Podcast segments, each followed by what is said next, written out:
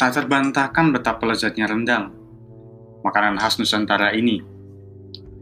Ibu Sri wanita parubaya sedang mengimpikan dapat membuatnya di tengah kesibukan waktunya. Maklum, ia merupakan seorang wanita karir di ibu kota.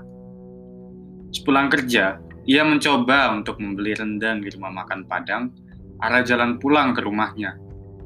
Dengan harga yang cukup mahal, ia mengharapkan kelezatan rasa yang dapat memuaskannya.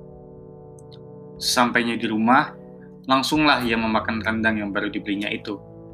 Dengan rasa kecewa, ia terpaksa memakan habis rendang yang ia beli. Rasanya tidak seenak harga yang harus dikeluarkannya. Terlalu asin, tidak sepedas yang diharapkan dan terlalu manis. Seakan-akan semua rasa ingin ditonjolkan tanpa ada rasa yang seimbang. Mungkin komposisi bumbu dan rempah terlalu berlebihan. Dan mungkin ada beberapa bumbu yang lupa atau mungkin tidak dimasukkan. Karena telah dibeli dan dengan harga yang lumayan, terpaksa Ibu Sri menghabiskannya. Namun dalam hati bertanya, mengapa dengan harga yang mahal, rendang tersebut tak sesuai yang Ibu Sri harapkan?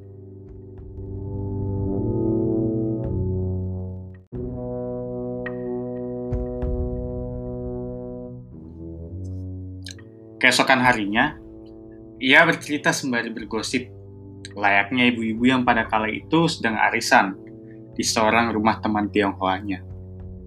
Ia memberitahukan tentang rendang yang dibelinya kemarin di arah jalan rumahnya.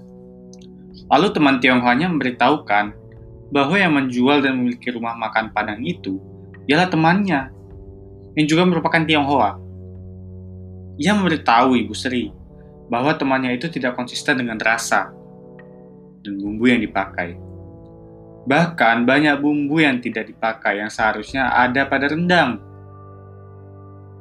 Beberapa bahan juga merupakan bahan dengan kualitas rendah.